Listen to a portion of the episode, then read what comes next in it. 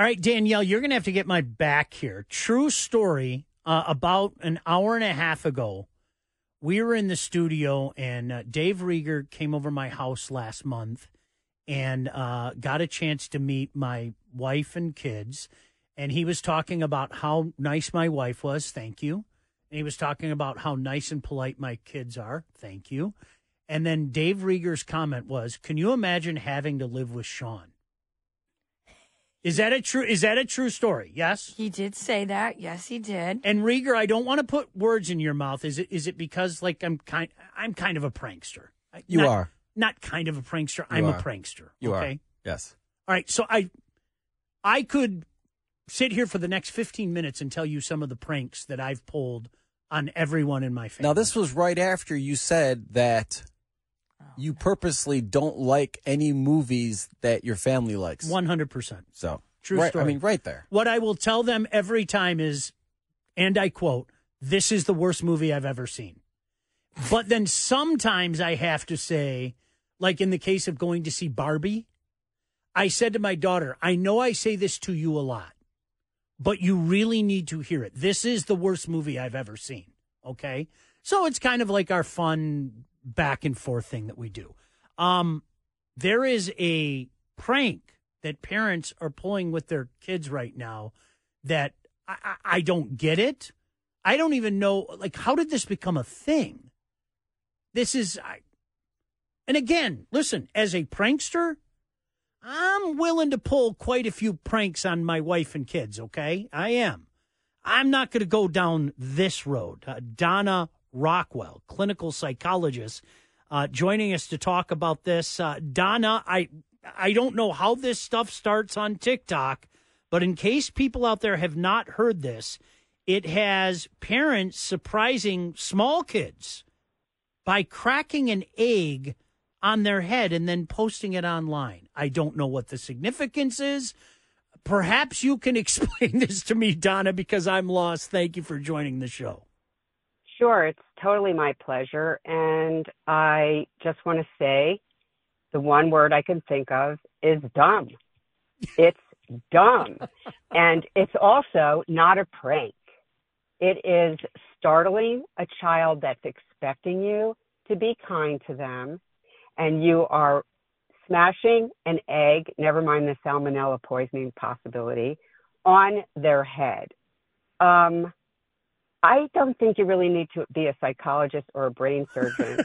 you just have to be a human being to know that if your parent is doing that kind of prank on you, they're not really considering how you feel. And also, the trust bond, the attachment is so important during childhood that if you do this, if you crack an egg on your kid's head and end up laughing at them, you're creating a shame cycle for your kid and also a situation where they just won't ever trust you and maybe not other people either. I read up on this and, and the notion is that, um, you know, one time won't hurt, but one time does hurt. Yes, it does. And we make decisions in those moments and we're, and it's unconscious. And then for the rest of our life, we don't know why we don't trust people, but it could have come absolutely from that experience. Uh, you know, Donna, it's interesting because again, I, I am part of the reason why I, I brought up what I did to Dave is is you know I wanted to do it for your benefit as well. I play pranks on my kids all the time, and you know they're older and they they're they're used to it now, and they know Dad's being silly. I can definitively say there there was never to startle or embarrass them or humiliate them.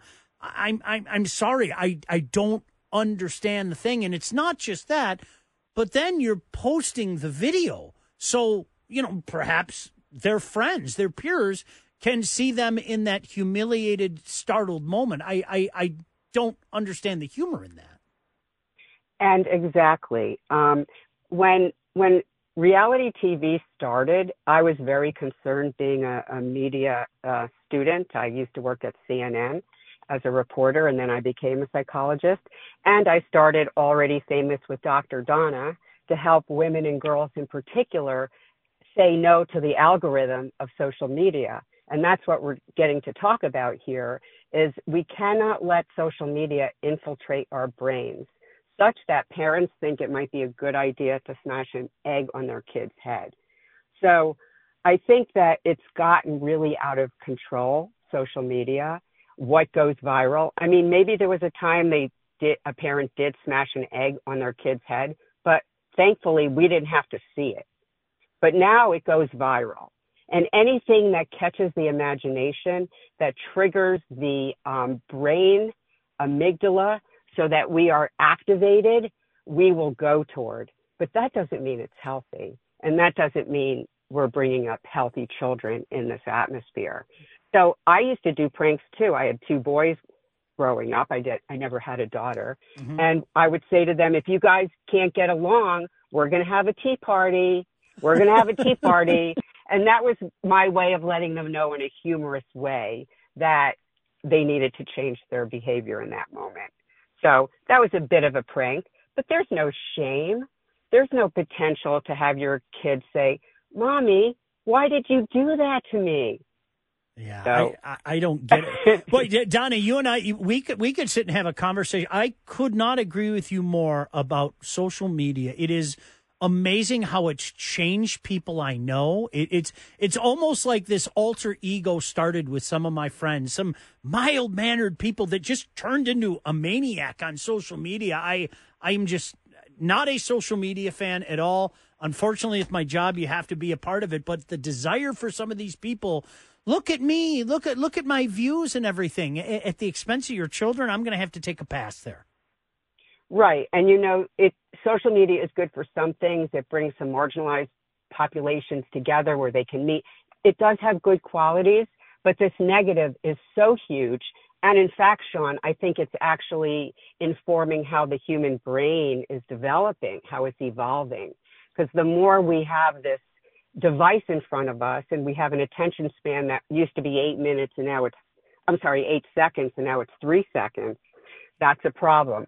So this is where I think parenting is essential to get to the like main point of what we can do for our children, which is to limit their amount of social media, to be involved in what they're seeing. This is a new day and age and parents have to take control and go outside with your kids, do activities with your children so they're not on social media. Well, so they're living their lives.